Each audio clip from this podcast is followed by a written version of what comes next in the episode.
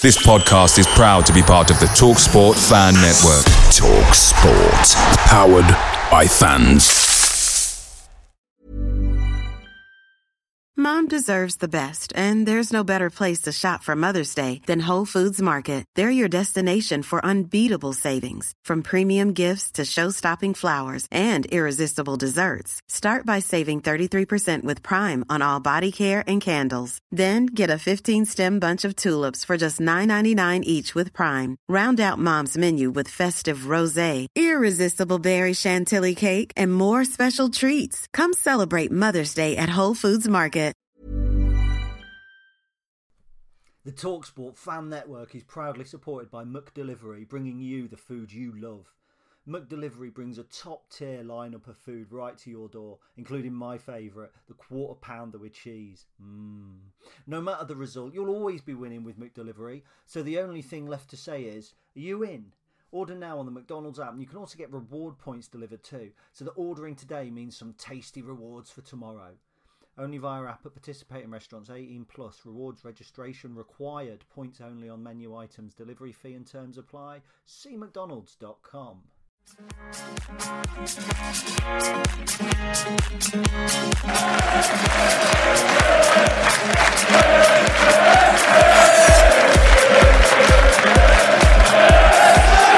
Hello everybody and welcome to episode number one hundred eighty-three of the Stacey West podcast. I am Ben and uh, it's the dynamic duo, the gruesome twosome, whatever you want to call it. I'm back with Gaz. How are you, my good man? It's the dream team. The um, dream team. I'm actually knackered. I've just come back from a run. So uh, yeah, I'm, I'm pretty, pretty knackered, even though I've kind of had a little bit of downtime this week. So yeah, it's unusual to be recording with you. I think it's only the second one, isn't it, since the beginning of the season? Third, I think. Is it? Oh, yeah, the third one. We did Exeter. We did another one. Um, yeah. uh, and then this. I mean, the thing is, I, obviously, I was recording earlier and I had a look at the viewing figures and they were just so low last week. I thought I had to come back and save the show. You cheeky bastard. It's, you know, they're only at five hundred sixty. I mean, that's a, it's a big that's loss. All right. So. I mean, I'll, I'll be I'll, I'll be relying on the um, on the, the, the post on the on the site going live at the right time this week because you're on it. So. It won't happen this week because I'm actually out tomorrow in Lincoln, so it won't go live at the right oh, time. Nightmare. Unless Damn we put it up at like eight in the morning. Actually, do you know what? A lot of people preferred that. I don't know if you can. I mean, again, we're on air, whatever. Um, a lot of people kind of said that when I, I put one up at eight o'clock or seven o'clock for their drive to work, and people said it was great because they could listen to it in the morning. So, I mean, they obviously they wouldn't want to last week because it was you and Jake, but this week it might be um, might be a good idea. I'll see what I can do. No pressure. No pressure. Under pressure. No, how have we been anyway? I want to I want to delay the match talk until I absolutely have to. Well, we've got a pad, haven't we? And the extended highlights, it was quite amusing because uh, I said I didn't want to watch them and somebody messaged me and said the extended highlights yeah, from the Charlton game at the drinks break. And, and, and do you know what? I can understand that. I mean, I know we're not talking about the game at the moment. Well, yeah, let's get into it. We can do chitter-chatter as we go. Genuinely, it got to within five minutes of half-time and I thought, well, I'm going to go and get a drink now because I don't want to miss the opportunity to sit down and stare into space without the game distracting me over half-time. And, and and then literally while I was down there having the wee, Matt, uh, uh, Danny Mandroiu, Mandroiu, Mandroiu, I can't remember. Mandroiu. Mandroiu. What? Mandroiu, that Mandroiu. Um, had the uh, the best effort of the game, and I missed it um, because I didn't want to. Yeah, how, how can you miss the, the, the one bit of excitement in a ninety-minute game, honestly? Um, so, yeah, I, I've had a more eventful week than I had for two hours on a Saturday afternoon. But if I painted a wall and then sat in a room and spent seventy-two hours watching it dry, I think, um, you know, the moment a fly landed on it and got slightly sticky feet and struggled to get away would have been more entertaining. Yeah, no, it was, um, I mean, I, I went down uh, to, to grab a drink just before that. I think there was a break in play. I think it might have been when the, when the ref got um changed over. Oh yeah, we'll um, get five minutes out of that. Yeah, yeah. So I got, so I got. Um, I, I popped down then and, and came back up and managed to see the, the, you know, the aforementioned effort. But Christ, it was boring. Like it, it was kind of functional football. But right, steal my headline. No, I mean it was. Like I know you, you, you were right in that one. It, it was, Thank but you. it there wasn't a lot else going on. Like I mean, like you say, we had one really exciting moment, which is when um you know uh, Mandroiu had the had the shot, which forced a you know a decent save out of the keeper. But other than that, the only other thing that I can think of is when Rushworth clawed the ball off the line and when the ref went off. And that that's the entirety of the ninety minutes for me. I just can't remember anything else. No, there was second half. Something happened in the second half. I'm sure there was a... Didn't we have a chance in the second half? Ben House shot, went miles over. I mean, the point the point is that a nil-nil against Charlton, actually, when you looked at the beginning of the season, you'd go, I'd probably take... Yeah, you'd take two points from Charlton and Ipswich, mm. Chef Wednesday, teams like that, and then you take your three points from your Bristol Rovers and, and, and other teams. And, and the fact is, if you look at our league form now, I think in, in three games, that's seven points, seven from twelve. I mean, it's a it's a decent haul. I just think with it being a tough month and with Charlton being, and I, I, I say this with the greatest respect, absolute wank. Um, the, you, and they were. And, and and what's what's most upsetting, I think, about that is that on paper, Charlton Athletic look like they've got such a good football team. Jaden Stockley and Miles Leaburn are dangerous up front. The the lad, um, Jerson Raksaki, or I can't think what his name is now, who was going to come on loan to us from Palace and chose them. Great player. They've got Jai Semi is, is in the team. You've got mm. Jack Payne. You've got Scott Fraser. You've got Conor McGrandles. You've got George Dobson. I mean, this is this is a team that should be top six. And they've got absolutely zero direction whatsoever. No direction yeah. at all. I mean, they... We went and we were bored, and actually we should come away happy with that. Not because mm. um, we should be happy watching pretty poor football, which is what it was. It, you know, we weren't rubbish by a long stretch of the imagination. We just didn't do anything in, in the opposition half. Yeah. Um, and we should come away from that happy. We, we, we've taken a point and kept a clean sheet from a big team, whether we're at home or away is irrespective. You know, if you're Burnley in the Premier League and you're at home to Arsenal, you don't go hell for leather and try and beat them or or Chelsea or whoever. You you know, you pick your battles. And, and if that's what we're going to do this season, it's the best way to stay in the division. Yeah, but it ain't gonna it ain't gonna sex things up for the supporters, is it? No, and I think that's uh, that's kind of the point. I mean, we we were talking before the game, and I think. I think you and Chris both said, I'd, you know, you take a point from the game. Um, you look at I was drunk, so um, you look at you know the, the the result in the week. I think you know Charlton came away with a decent result um, against Exeter, if I remember rightly. No, they beat them. Um, they stuffed them about four one or something. That's what I mean. You know, they they yeah. you know four two. Um, so they they came away from that, and you know, it's almost like you look if you look back on it, you think oh, actually, in hindsight. Given that they've gone and stuffed Exeter, it's not a bad point to take. But it, I think it was just the fact that the game was so dull um, that's that's put everybody in a bit of a sour mood about it. Um, but, I mean, the positive is, like you say, it's another clean sheet, it's another point, and we're still unbeaten at home in the league. So I, I, I think what you've got to do... People are kind of criticising Mark uh, Mark Kennedy for for his approach. Um, and I can't remember the game a couple of weeks ago where I talked about X G and there was a team that had the lowest X G for, and I'd gone all the way back. I think it was Barnsley, and I went all the way back into the, the reign of Danny Cowley, and Charlton even had less than that. So they they offered less than Barnsley offered when they had a man sent off uh, and had three shots and none on target. And their three shots and none on target were more dangerous than the three shots that Charlton had. We had seven shots, only one on target, to be fair, which was Mandri, Mandroiu. Man, man, Mandroiu. Mandroiu. Mandroiu. It's like droid. Mandroiu. Droiu. Oh, yeah. Oh, yeah, that makes sense. Mandroiu. Um, it's probably and, how and Cornell actually, tell you to, to make a picture. Mandroiu. Oh, yeah, that's, I'd say, clever. Um, so, uh, but we actually, we actually had, and I know people will laugh at me when I talk about X G. I don't give a shit. We had better chances to score in that game, the one chance that we did have with the other little half chances, than we did away at Oxford when we won. And I keep holding that Oxford game up because that was a blueprint. That game, Portsmouth, Charlton, were all very, very similar. We're setting up not to get beat. Now, a lot of people around me were complaining, saying, why has he gone three at the back when we proved we couldn't score three at the back against Bolton? Well, actually, again, if bar the two individual mistakes, we would have taken a point from Bolton and mm-hmm. it would have been a good point. Um, and the reason he went three at the back, because they play a, like a quite an aggressive four four two. You've got Stockley up front, you've got Leaburn up front. It's not even like big man, little man. It's two kind of strong physical players. Um, and we just wanted, we didn't want to concede. And Mark Kennedy didn't want to lose games. And, and it's as simple as that. And last season, we probably go two at the back. We probably play out from the back. We probably lose that game one nil against a really poor team, because they were on a par, in my opinion, with Doncaster last season, with Accrington last season. This is going to probably hurt Charlton fans if any bother listening. They were as bad as Hartlepool were in the F A Cup. All those teams mm. beat us one nil. We haven't lost that one nil, and people are now going, well, it's not sexy enough. Clean sheet, point at home, um, no injuries apart from the referee. You know, it's it's not ideal, but if you get a couple of pints of that Camden, pink Camden I P A, all that mango stuff you were drinking from the tipsy in before the game, do you know what? Shot by. I mean, let's let's be honest. I think the tipsy in was the highlight of the afternoon, wasn't it?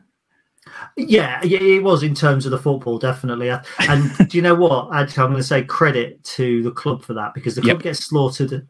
And sometimes rightly so, sometimes rightly so. The beer selection has been utterly woeful. Lots of people saying they're going to stop going. Lots of people unhappy with the Elior offering, and, and the tipsy went down brilliantly. It helps that it's good people. It helps that, obviously, mm. Dan from um, the Gone Off on a Tangent podcast is involved and that sort of thing. It's, you know, um, and the only sad thing is that ninety percent of the time I'll be driving, so. But I won't be driving against Sheffield Wednesday, so happy days. I hope, I hope we've got the Camden on again. Yeah, I mean, it, uh, it was a welcome addition. And like you said, like the, the, I'd be very interested to see how they've kind of managed to get around it with with the sponsors um, and with the contracts that they've got. But well, the way Elior works, quite interesting though. The, I found out yesterday that the way that the club kind of finance and structure things is, if one department wants to use one of the function rooms, they hire it from Elior. Okay. Because I always wondered, how is it that Elior pay us money to do the work that they do around the ground? You'd think it's something we pay. So I don't know the ins and outs of it. It was just an interesting off-the-cuff comment. Somebody said, oh, yeah, we if we want it, we have to book it with Elior. Okay, fair okay. enough. So, but yeah, actually, I mean, b- before the game was the most exciting thing. So we were stood, sorry to cut you off, we were stood talking at one point, weren't we? And all of a sudden, Lewis Montsma was there with his arm round two of us going, all right, boys. And we're like... It was almost like he knew us, like, you know, yeah. like, oh, it's Lewis, you know, the guy from down the road. I didn't realise it was like a photo op. He's yeah, like, all right, boys, uh, arms round us all. Yeah, it was, yeah. That, that was class. I mean, it was, um, I, I, I didn't, I didn't really realise until, um, cause I, I was talking to, I think I was talking to Rach, um, and I turned, you know, I sort of, sort of looked across and Bubs was there in front of us going, go on, go on, get in, get in, get in. I was like, what, what are you on about? And then looked back, it's like, Jesus Christ. Um, but no, it was he's a uh, good-looking man. I'm sorry, but he, I d- when you see him close up, it's like Jesus Christ, you're a man, good-looking yeah. man. Yeah, yeah, Harry Toffolo can can do one now, can't he? The new man crush. But I think um, I think to be honest, me and you would be in, behind the queue, behind Mister Lamming in the queue, because oh, yeah. he was proper geeking out, wasn't he? I, and he used to play in a three at Dortmund on the right of a three, and Lewis just looked at him as if like, whoa, he's going to wake up one day and there's going to be Chris sat at the end of his bed with a pair of Lewis's boxers on his head or something. You sleep on the right side of the bed as well. That's amazing. yeah. Um, you sleep on the right side of the bed. You normally don't do a turn until about three o'clock. No, it was uh, it was great. And to be honest with you, like I, you, you don't get a sense of, of how like big players are while you when you're watching games unless you see them. And I didn't realise how tall Lewis Montsma is. He is fucking huge. Um, but uh, yeah, no, that was that was good fun. Um, really nice to meet him and uh, had a, a bit of a chat about stuff. Um, this, this padding's going well, isn't it? We've got twelve minutes so far. Do you realise that this week I'd done Radio Lincolnshire, where I was on for about thirty minutes talking about the Charlton game. I've done one of the dog walk videos. I did a two thousand word write up, and we're now twelve minutes into this. From a game where the combined X G from both teams was zero point five nine. So actually we could have played for a second ninety minutes and got no goals. There was two shots on target, which is as many as we had against Bolton, but from both teams. I mean, it, how on earth have I managed to get this much content out of it? I spoke less about Bristol Bristol Rovers. I just, yeah.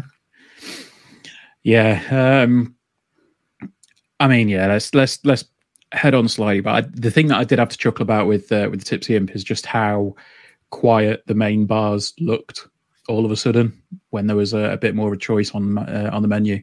Um, But if anyone from Tip Team is listening, please get that mango cider on quite often, because it was... Uh, it was a guest, wasn't it? It was a guest cider. I know, but they, they've got to have it back because it's lethal and it's bloody lovely.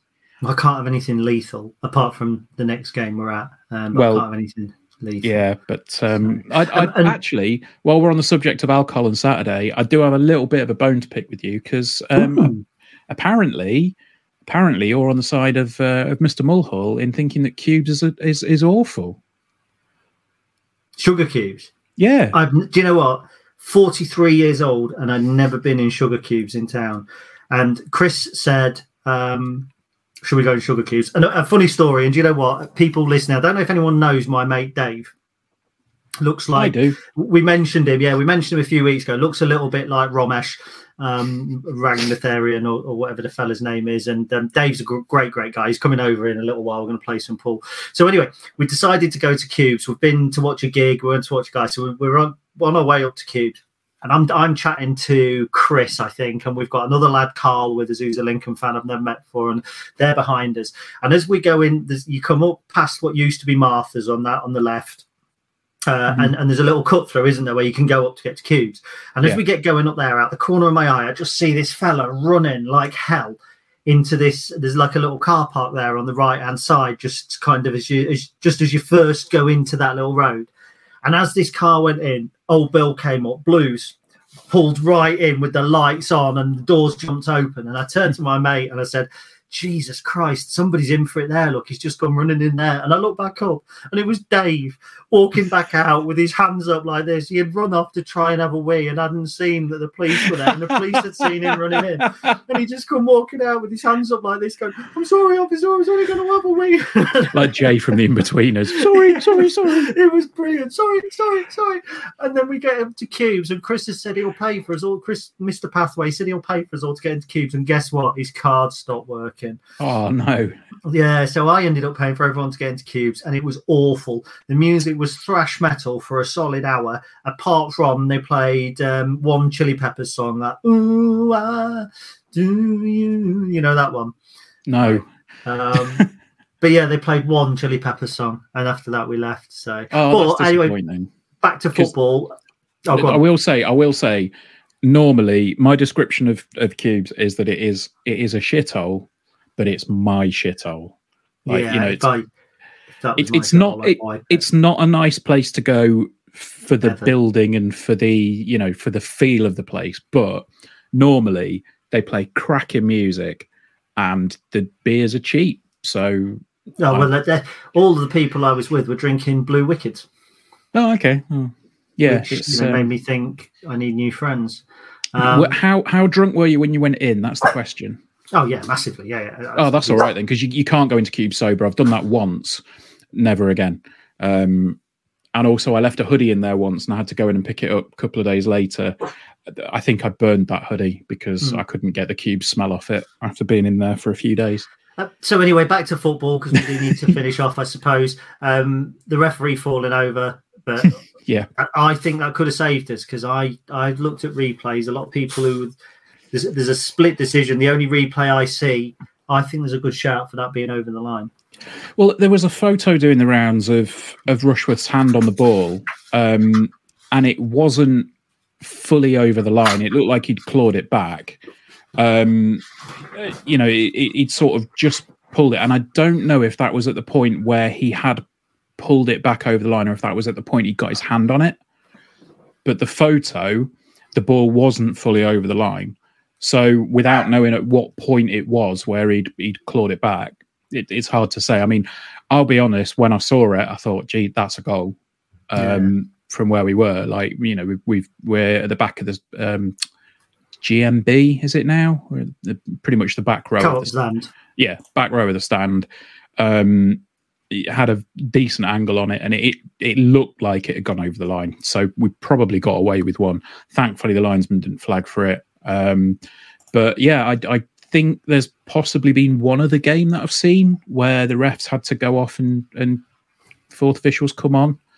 Um, it's it's very rare occurrence. And a, a friend of mine texted me shortly after he came on and said, uh, "This referee's, oh, this lad's never refed a, a game, a professional game before, which didn't fill me full of confidence. Um, but I, I, you know, I think there was there was one dis, uh, there was one moment where I thought it was uh, a bit of a, a, a, you know, he looked like he shit himself a little bit, and that was in the second half when I think someone went through for Charlton and it looked like there was a penalty.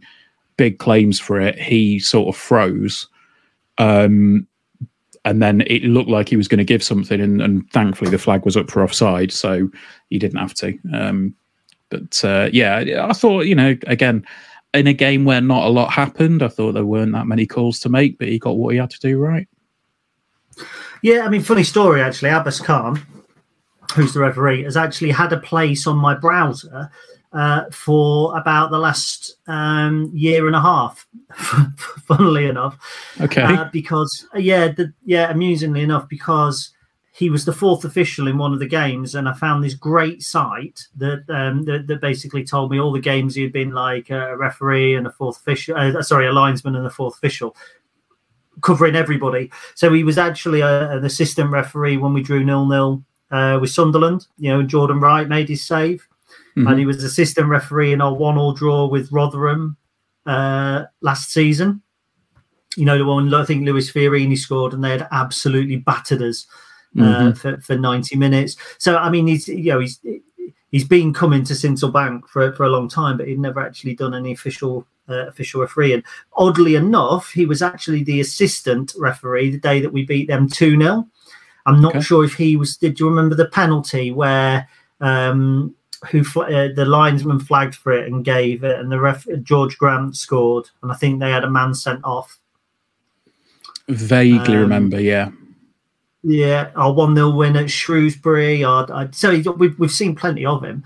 Um, I just thought he did a brilliant job, considering that he'd been dropped in, considering he hadn't done yeah. it. And I thought for at first he blew for a couple of free kicks. I thought, oh, it could go anywhere here. Uh, and he did really well. So, again, twenty minutes now we've talked about Charlton. I sincerely hope um, that I never have to talk about it again. Cool. Yeah, I think that's probably a, a probably a, a fair shout. So we'll move on. Um, obviously... We've mentioned Lewis Montsma um, and how we uh, how we, we got to chat to him, and obviously, you know, we had the healing touch between us. Um, and Honestly, I, yeah, I didn't touch it. Chris did, um, but there's yeah. the um, the the conversation is at the moment that uh, uh, at least according to the latest uh, press conference and news, is that Lewis Montsma is back in training, um, which.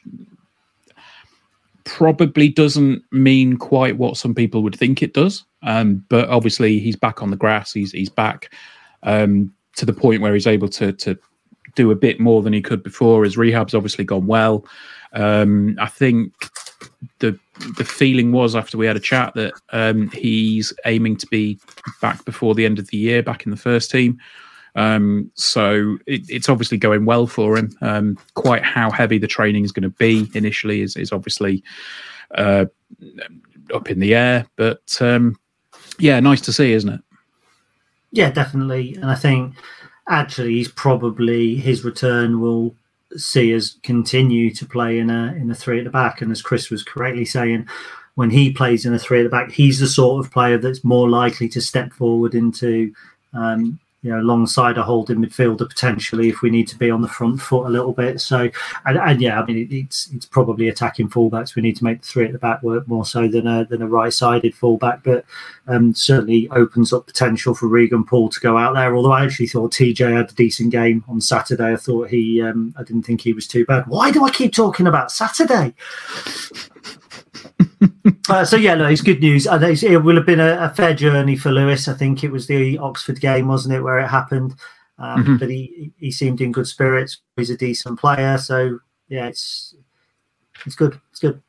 Yeah. Um, so hopefully it continues to go well for him, and he um, you know makes the strides he needs to, and uh, we'll see him soon enough. You know, got quite a few. Uh, obviously, a difficult month this month. It's going to be unlikely, but uh, yeah. Interesting one. Um, next thing we're going to talk about is something you actually obviously did your your dog walk on uh, this morning. Uh, I was going to watch it, but I've had a, a busy old day, so not had a chance to yet. However, um, it's the potential lifting of the uh, Saturday three p.m. blackout for E F L coverage. Now, it, it it's kind of a divisive topic for some people. Um, I know that, you know, there's a lot of people that are incredibly against it. Um, I know, obviously, where you sit on it. Um, and I think starting, if if it does happen, I think starting with the E F L is a is a very, very bad move if the Premier League stays out of it. Um, really? I mean, let's... Uh, I think if Premier League games don't get don't get included in the lifting of the blackout if it happens, I think that's a that's a bit of a, a shitter, to be honest. Um, really? I think the opposite. I think if if you're going to lift the blackout, that keep the Premier League teams out of it, that's probably the only... I mean, I don't think any of it's acceptable, but that's certainly more acceptable than not. The likelihood is that if you're if you're sorry, I'm going to I'll argue why. I'm really surprised actually. No, no, no, no, it's fine. Like, I, I'm the thing is, I've I've got a... What, what's your view on it? Make your point first. My my view on it is that I can see the the benefit to the fan of not having the blackout there. Um, I mean, I you know I've, I've I'm quite open in that if we can't get to an away game, there are ways and means to get the game and pay for it and put the money back into the club that we will endeavour to watch the game if we can't make the if we can't make the trip. And to me, like, the COVID season kind of set that new routine up in a way where, you know, you would get the stream and you'd watch the game, you'd pay for it. If you, you know, if it was an away game, you'd pay for it. If it was a new season ticket, it was covered. And as a fan, I know that, you know, for example, if we're if we're away at Portsmouth on a Saturday, which, you know, seems to be a bit of a rarity for Lincoln City because we're usually away on Tuesday night. But if we're away on a Saturday and it's a long trip and we can't make it because we've got plans for something, or if we just can't, A, can't afford it, B, can't, you know, justify it. To me, away games is, you know, that's where I appreciate the, not the requirement, because it isn't a requirement, let's be honest, but the opportunity to watch a game being streamed.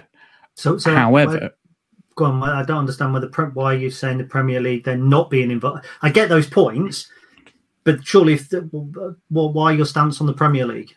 Well, the thing with the Premier League is that, like, you will have it. To me, it doesn't make sense to have a huge, you know, a club with a big fan base that don't necessarily live near the near the stadium. So I'm going to use them as an example, and you're going to take the piss, but Man United fans, there's always the joke about, you know, the bulk of Man United fans live in London, okay, right? For me, I think giving other fans opportunities to watch a game for a big club um, that they follow, they support, whatever, they wouldn't have an interest in going to watch Leyton Orient, for example. How do you know? Well, th- those that wouldn't. You know, but what if, about what about the ones that are currently coming to watch Lincoln, who are also Man United fans, who, if they can get three o'clock kickoff at Man United, would prefer to stay home and watch that?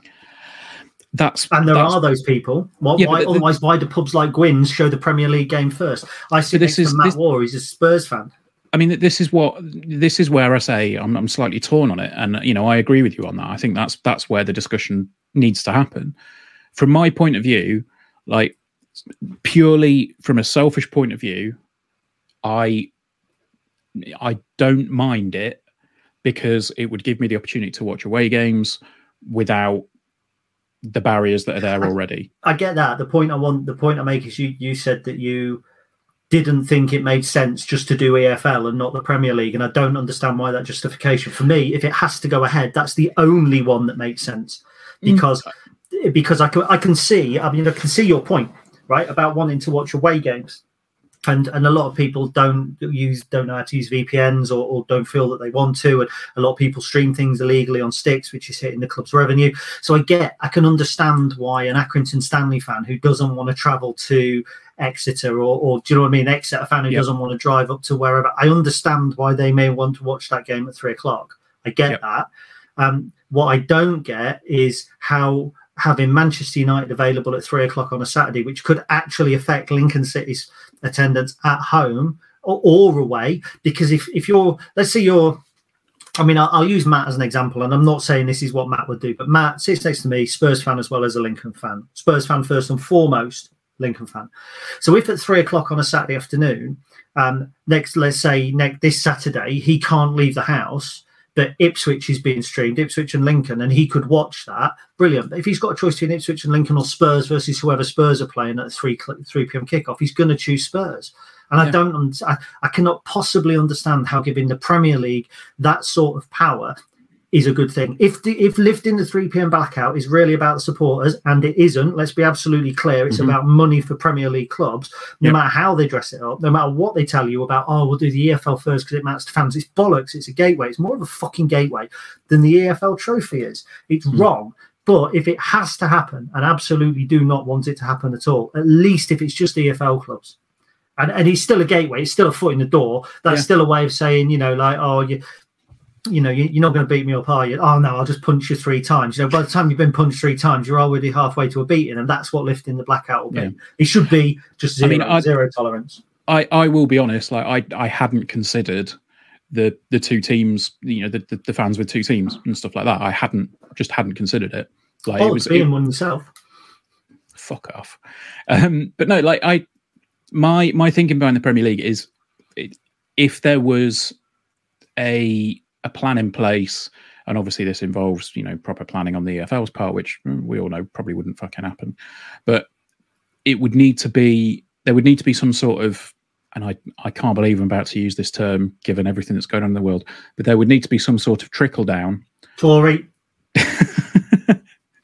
you know, to, to lower league clubs. Like there, there would need to be some sort of revenue share to say, right, there will be Premier League games streamed at this point, and of that, X percent will be given to the E F L. I know that that's a pipe dream. I know that that's, you know, me fantasizing about it. It's not a dream. Stuff. It's still a, it's a nightmare scenario.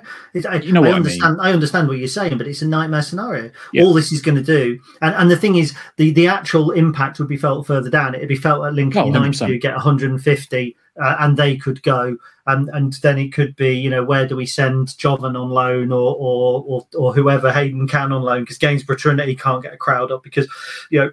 There's kids yeah. in Gainsborough who will go and watch Gainsborough on a Saturday afternoon, but if they could sit and watch Premier League football. No, I'd extend the blackout. I'd extend the blackout from fucking lunchtime right the way through to seven or eight o'clock at night on a Saturday, and make people go to games.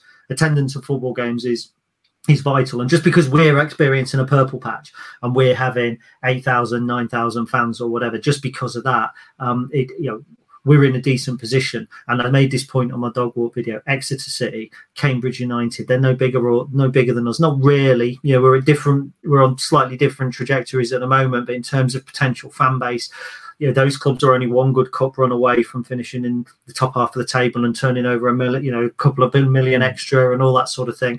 Um, we, you know, we'd be at risk. I, I am just, I, you know what? I got on a little bit of a rant earlier, and I'm, we'll move on, I'm sure, in a minute, and I'll let you have another say. This is a bigger threat. The three p.m. blackout is a bigger threat to football than the E F L trophy, without a doubt, in my opinion, yeah. because the yeah, E F L trophy is that's that's that's trickle down economics working. In in you know, and I hate I hate it as well, but it is, you know, you let us have our under twenty-ones and and we'll let you have ten grand this and thingy that, and it, it it's more profitable yeah. than the League Cup.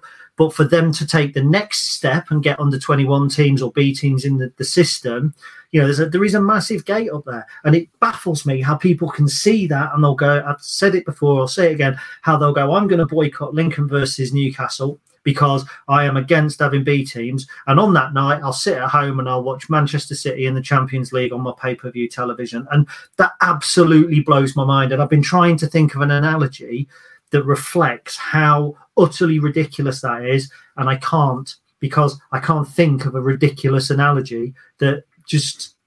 And maybe it's me. I don't know. Maybe it's me. Maybe maybe my whole, my whole kind of left-wing political thing has come too much into football. If you subscribe, I, I, I won't make any friends. I've said it before, I'll say it again. If you subscribe to Sky Sports and you talk about Liverpool, or you watch Liverpool and then you boycott the E F L trophy on political grounds or whatever, you are a hypocrite.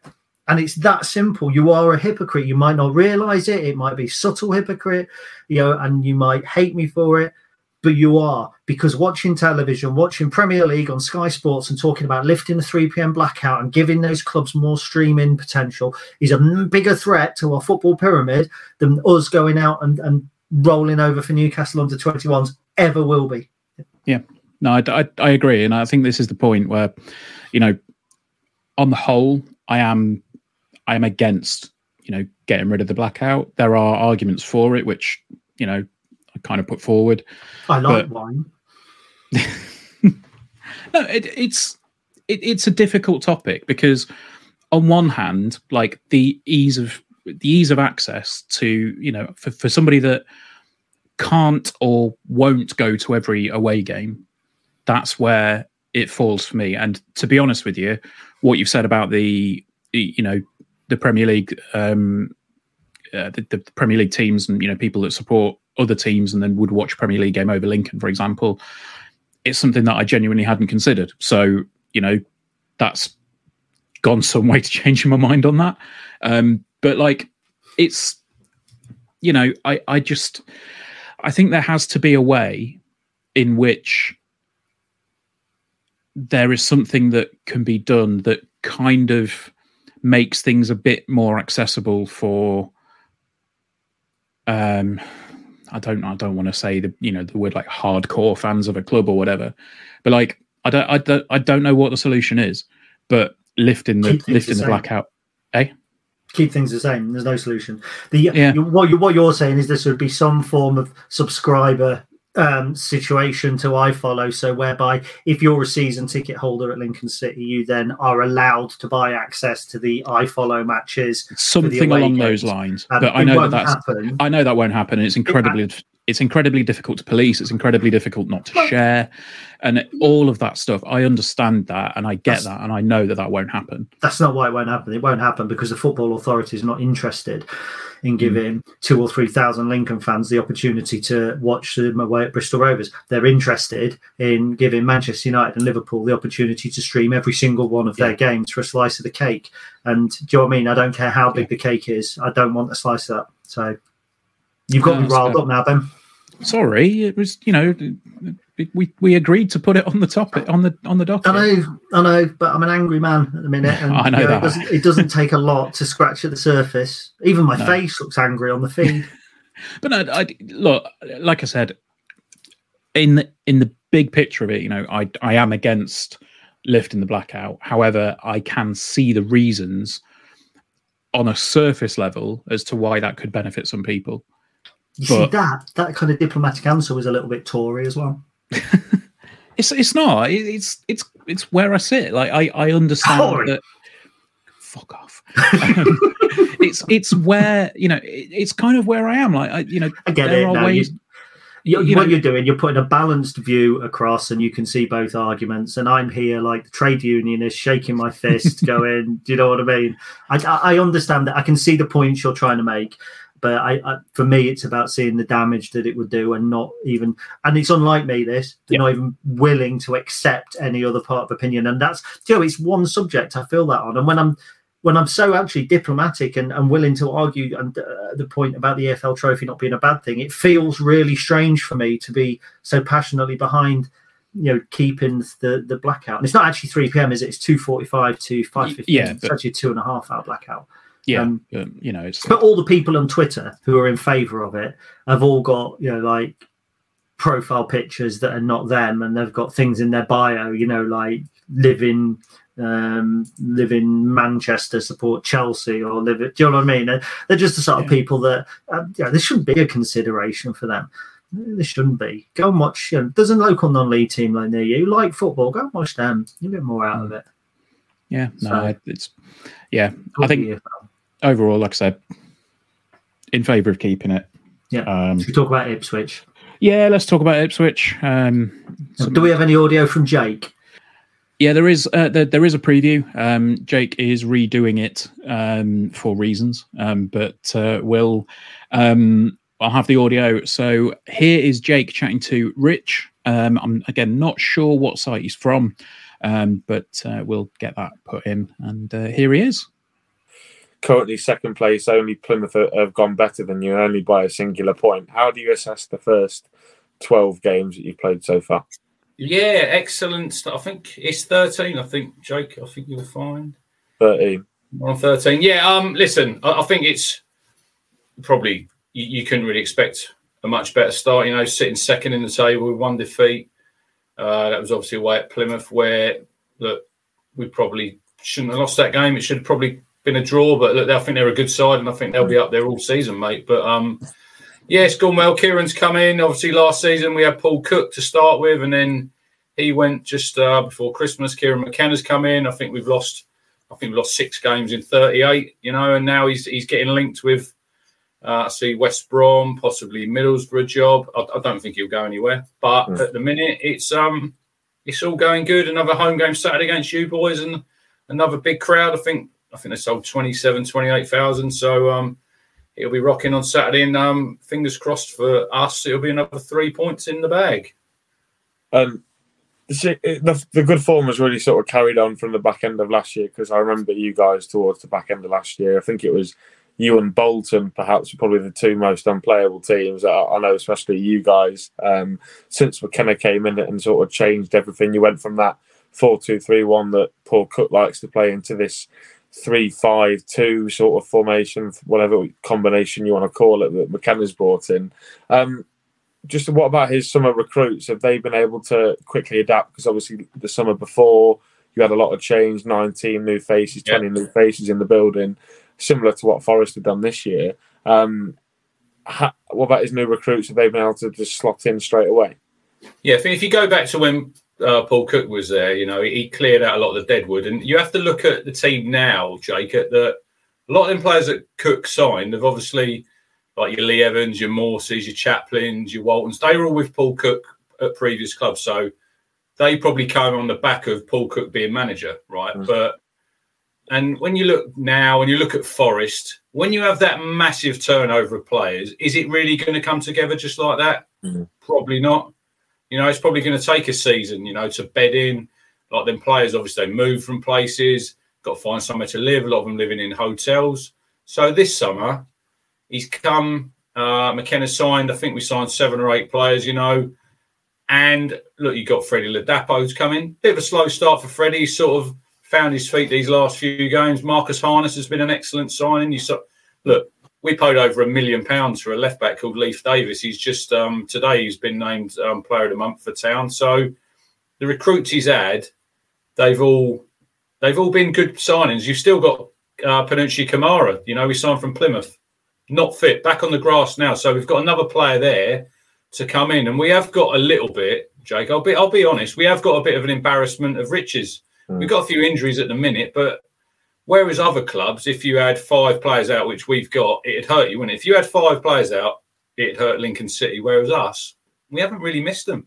You know, we've been lucky that we've got the quality to come in on the bench, and that's a lot of the games this season. Kieran's tactically, he's got it right, because I think with the move to five subs, I think it's benefited a team like us, mm. because if you look at these teams like like your Man City's and probably like Liverpool's, You've, you've got the bigger squads, you've got better players to bring on at like sixty-five, seventy minutes. And in that way, we're lucky, you know, and it, it's worked so far. So hopefully it continues. Yeah, it's interesting stuff. Um, I, do you know what? Ipswich Town shouldn't be in League One. Not really. And yeah. you look at the the squad that they've got, and I'm looking at Ladapo, I'm looking at Wes Burns, I'm looking at Vincent Young, I'm looking at Tyrese John-Jules, who's done well from Conor Chaplin, Kyle Edwards. You know, it's just ridiculous, ridiculous squad. And they've had Kieran McKenna's gone playing good football. They're winning plenty of games. This is their year. We won't have to go to Portman Road next season. This will be the last time we go to Portman Road, in my opinion, for for a few years, because um, mm-hmm. they, you know, they should stay in the Championship as well. So um, enjoy it while we can. Is my well, I say enjoy it um, in the loosest possible sense, because I think it'll be a tough weekend for Lincoln. Yeah. Um, I mean, we were talking off air before we started, and I think it was one of those conversations where we thought, right, well, do we genuinely think we're going to get anything out of the weekend? Um, and it's, it's I would be delighted with a draw. And I think that's not the first time that I've said this this season, and it won't be the last time I say that. Probably this month. Um, but yeah, Ipswich are absolutely flying. They've only lost four games this season. One of those was in the... Actually, no, sorry, they've lost one game in the league. I was looking at the um, the full fixture list, and the first two were friendlies. Um, and this, the third one was in the uh, was in the E F L Cup. So, yeah, it it's not... Uh, it, it doesn't make pleasant reading going into it. Um, I think we both had Ipswich in the top two um, in our predictions at the start of the season. Um Like you say, I think it's their year. I think that they've put together a very good squad. Um, they've, you know, I think they've well, they absolutely battered Northampton earlier in the season. Um, they're scoring I think, goals. F- I mean, huh? Northampton are a non, Northampton are a League Two team, aren't they? So that must have been in the cup. Yes, it was. Um, that was in the uh, that was in the Papa John's. But uh, you know, it's it's a sign that uh, it's a sign that they are absolutely battering people. I think that was six nil. They've, they've scored three in multiple games so far. Um, and it's, yeah, they, they, they just seem to be on a march at the moment, and whether we can stand in the way. I anticipate going there and starting a similar, you know, in a similar fashion to Bolton. I think we're going to go there and set up not to lose, um, rather than attack them and win the game. Um, do, you want to know how we, do you want to know how we win the game? Go on. So they play... Uh... like a three four three, but it's it's not like a three four three that we play. So it's three at the back, and then it's a, a, a kind of a flat midfield four um, with with pushing on fullbacks, and then they play Tyrese John-Jules and Conor Chaplin behind a striker, which is either Freddie Ladapo or Kayden Jackson. Now, I actually don't think Ladapo or Jackson is anything that we can't handle. Uh, Chaplin's a decent player. We know Tyrese John-Jules is handy. Lincoln City gets something out of this game by going three at the back. So we go there and play any combination that you want, ideally probably Regan Paul, Powdy O'Connor um, and Adam Jackson. Uh, we then play two fullbacks. On the right-hand side, we play Jordan Garrick as an attacking fullback, because I think he's physical enough as long as he's intelligent enough to do it. And we can have Sean Rowan on the other side.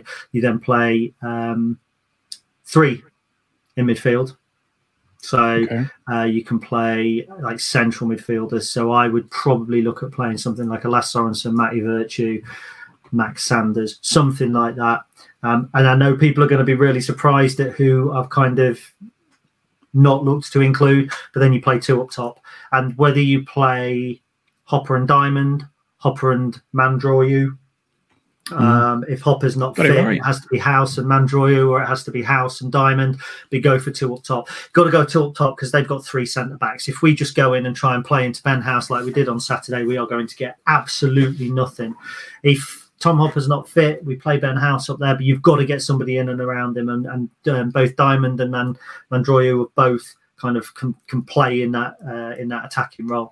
Um, and also it gives us a little bit of flexibility. We've been able to get out wide. Um, and actually, if you think about it, it keeps Jordan Garrick on the pitch, albeit in a right fullback role. And Morgan Whittaker played there for a little bit last season. And actually, you can be quite an attacking player and do well there. And bear in mind that there were threats from their wing um, in Kyle Edwards and Leif Davis is, is, I'm not going to say minimal, but it's not like they're going to be overloading those wide areas. I don't think we'll do that. I do think we'll start three at the back. I think we'll start very similar to how we did on Saturday, which essentially for me is like, um, I don't know, it's it's almost like a uh, a five four one, isn't it? Um, mm. with, with very defensive fullbacks. So we might just go to soak up the pressure. But if you want to win, and do you know, that's actually the tactic is that's kind of three five two is exactly what Morecambe did when Ipswich visited this week.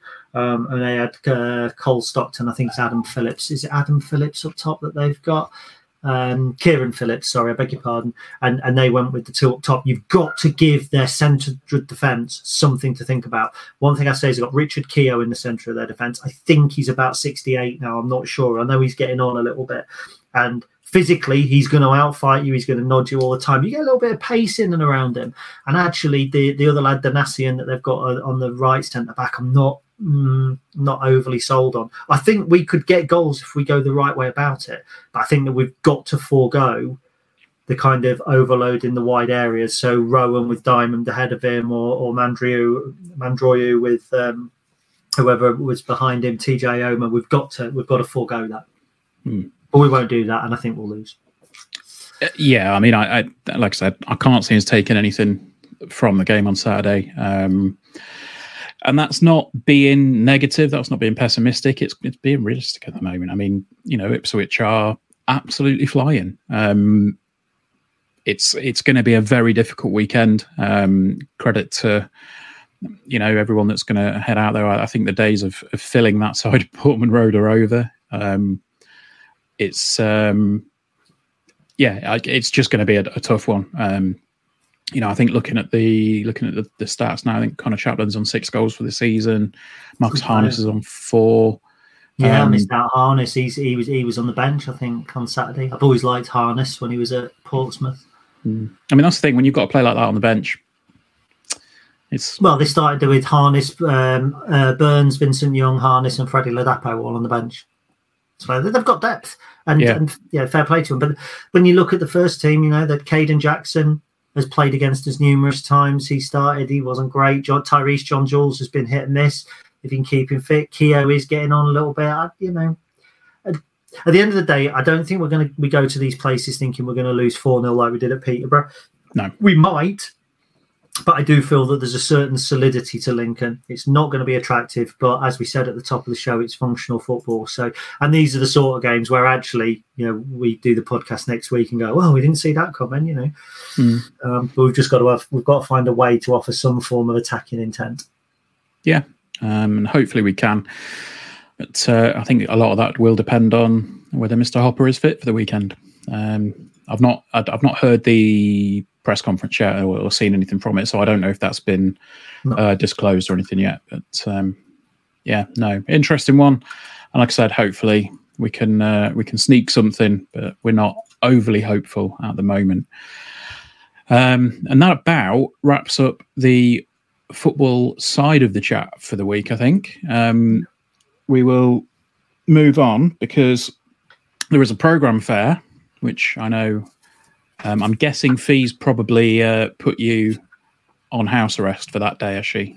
Well, but now the thing is, the sort of programmes that I need now are the sort of programmes that cost double figures. And unfortunately for um, me, uh, I'm not willing to spend those double figures anymore, um, given the given the times are hard. Um, so, yeah, there's a programme fair Sunday the sixteenth of October, Sinsel Bank, Travis Perkins Suite.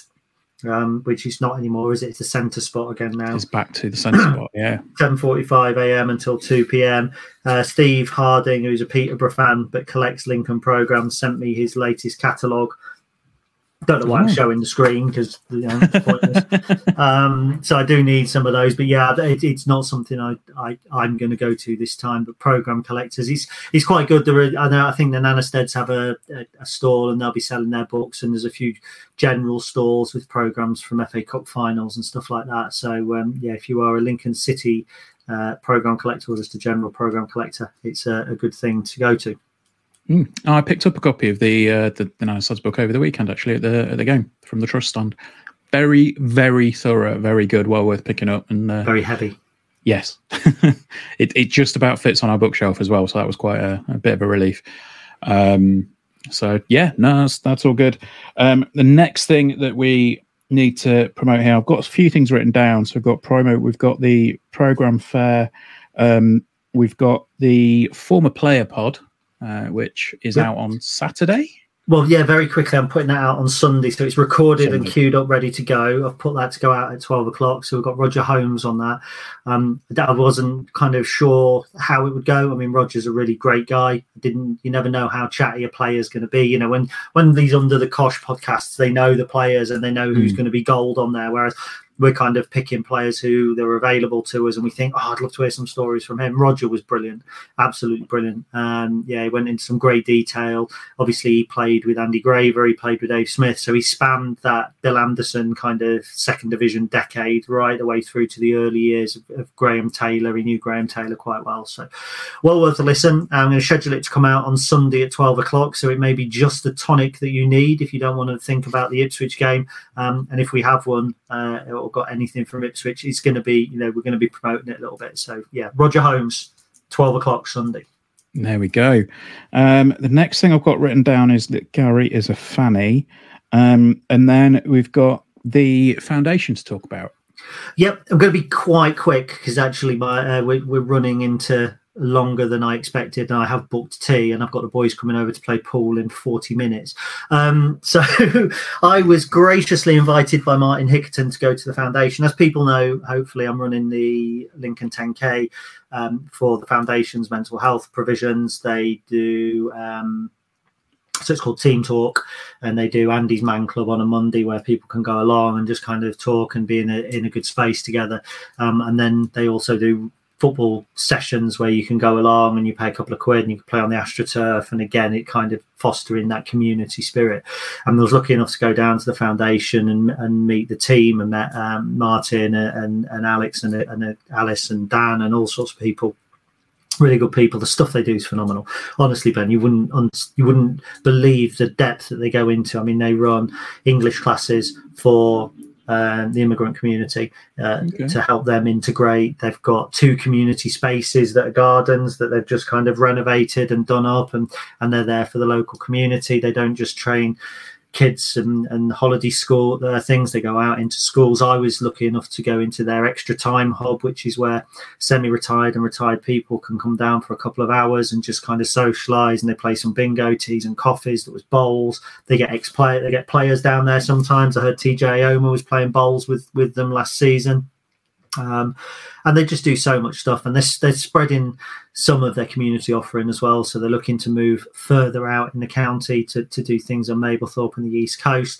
And it's all selling the Lincoln City brand, and they're a registered charity. So it's not something that they take from the club. It's not something that the club are pulling the strings. They're a separate entity essentially from, from the club, but coming under the kind of Lincoln City family banner. So they do some really wonderful stuff. They told a really touching story about like, a kid from the local community who um, went along to one of the training sessions. And, you know, some of these kids, they're not, we say privileged. I mean, you know, I didn't have a bad upbringing. I didn't have a lot of money in the bank. These are kids that like never owned a pair of football boots. And apparently one of the players came down and, and handed over a pair of football boots, and this kid was in tears. And, and it's just little things like that that are just making this massive difference mm. in the community at all levels, whether it's the immigrant community, whether it's just the general local community, whether it's male mental health, whether um yeah the, the thirty-two full-time staff at the foundation. And I never knew. Do you know what, I just thought the foundation, oh, they do the kids training, don't they? You know, they run mm. the kids clubs. It's nothing like that at all. So uh last check we we're up to eight hundred thirty-three pounds for the ten K. Rob Bradley is running it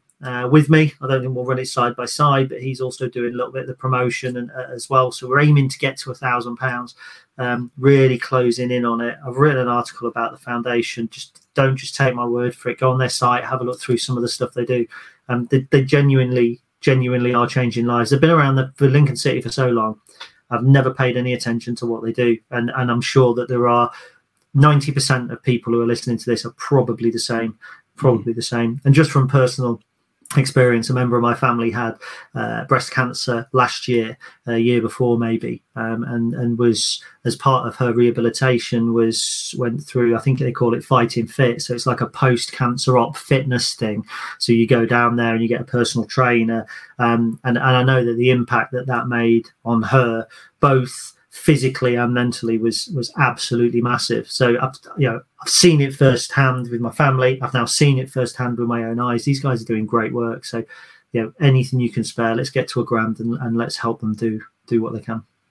one hundred percent. I mean, I, I didn't know a lot of what you just said in in terms of what they do. Um, it's yeah, it, it sounds like it's a vital thing um, for the community, and it's like I said, it's got the, the Lincoln City umbrella on there as well. So um yeah throw guys some money if you can. Um it's uh you know it's a very worthwhile cause. There's a pinned um, post there's a pinned post on the website, stacy west dot net, um so that'll take you to the Just Giving link. Uh, if what, you can, the, and look, I do know what. Sorry, there's no pressure either, because I know times are really hard. Absolutely, uh, I, I get that as well. So please, nobody feel pressured, and thank you to everybody. I've had some very generous donations, and thank you to everybody. Absolutely. What date is the ten K again? It's October the, I think it's the thirtieth, either thirtieth or thirty-first. It's the last Sunday of the month, so I think okay. It's the thirtieth. Okay. Um, you're going to come down and pelt me with rotten veg as I come down Castle Strait. No, I was going to say, well, I'll I'll come down and I'll have a big greasy burger on the finish line, just uh, waiting ch- for me, chowing waiting. down on it. No, waiting for me. I won't. No. Have my, I'll have. A, don't you worry. I'll have my phone in my arm, listening to my music. I'll make sure I get a picture of it. I won't miss an opportunity. So.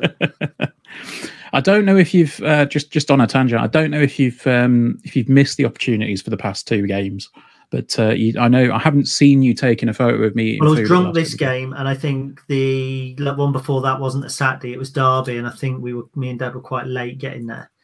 I, I definitely saw you. Was it Derby? No, we had a, yeah, I think it was Derby. We had a chat before the game and everything. Uh, I but you didn't I took take a photo a picture of, of you at Derby. I thought I came out of the bar and took a picture of you. No, no, no, no. Okay. No. Maybe I've just got bored of seeing pictures of you on my camera roll.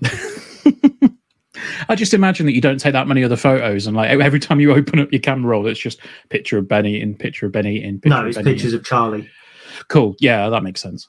Yeah. Um, I know what I'd rather look at as well. Um, yeah. But um, yeah, no, I think that's probably going to wrap up for this week's pod. Um, nothing else on the list? I don't Gary. think there was. I know you just looked like you suddenly doubted yourself. No, Gary as a fanny is the only other thing that yeah, I've you can't down, really say that. that. You can't really say that. The woke, yeah. the woke left, okay. I don't like it. Of which I'm a member. You can't say it. As am I. Although apparently, according to, according yeah, to you, I'm well, a massive Tory. You're a Tory. Tory! There's nothing oh, wrong with dear. Tories, by the way, listeners. Um, I'm not, this isn't a political podcast in any sense of the word at all. So we're not political. Okay. Yeah. We're anyway, not. um, so I think that's probably about it. The only thing left for us to do is uh, wrap up. Say thank you for listening. Get yourself subscribed. Tell a mate, because as guys alluded to, uh, last week's numbers were apparently not not the best. It's all right. Um, I'll, pro- I'll I'll I'll um, promote it that I'm back on this week. So okay, thank you. At least people um, listen this week. um, and until then, uh, up the Imps. Up the Imps. Oh shit, I've got to stop it now.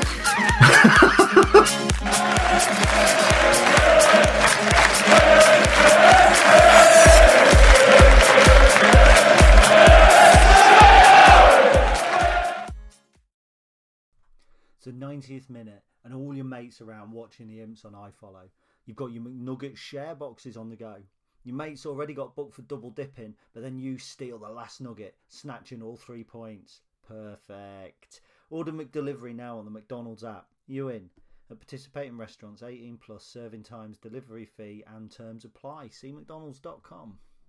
This podcast is proud to be part of the TalkSport Fan Network. TalkSport. Powered by fans.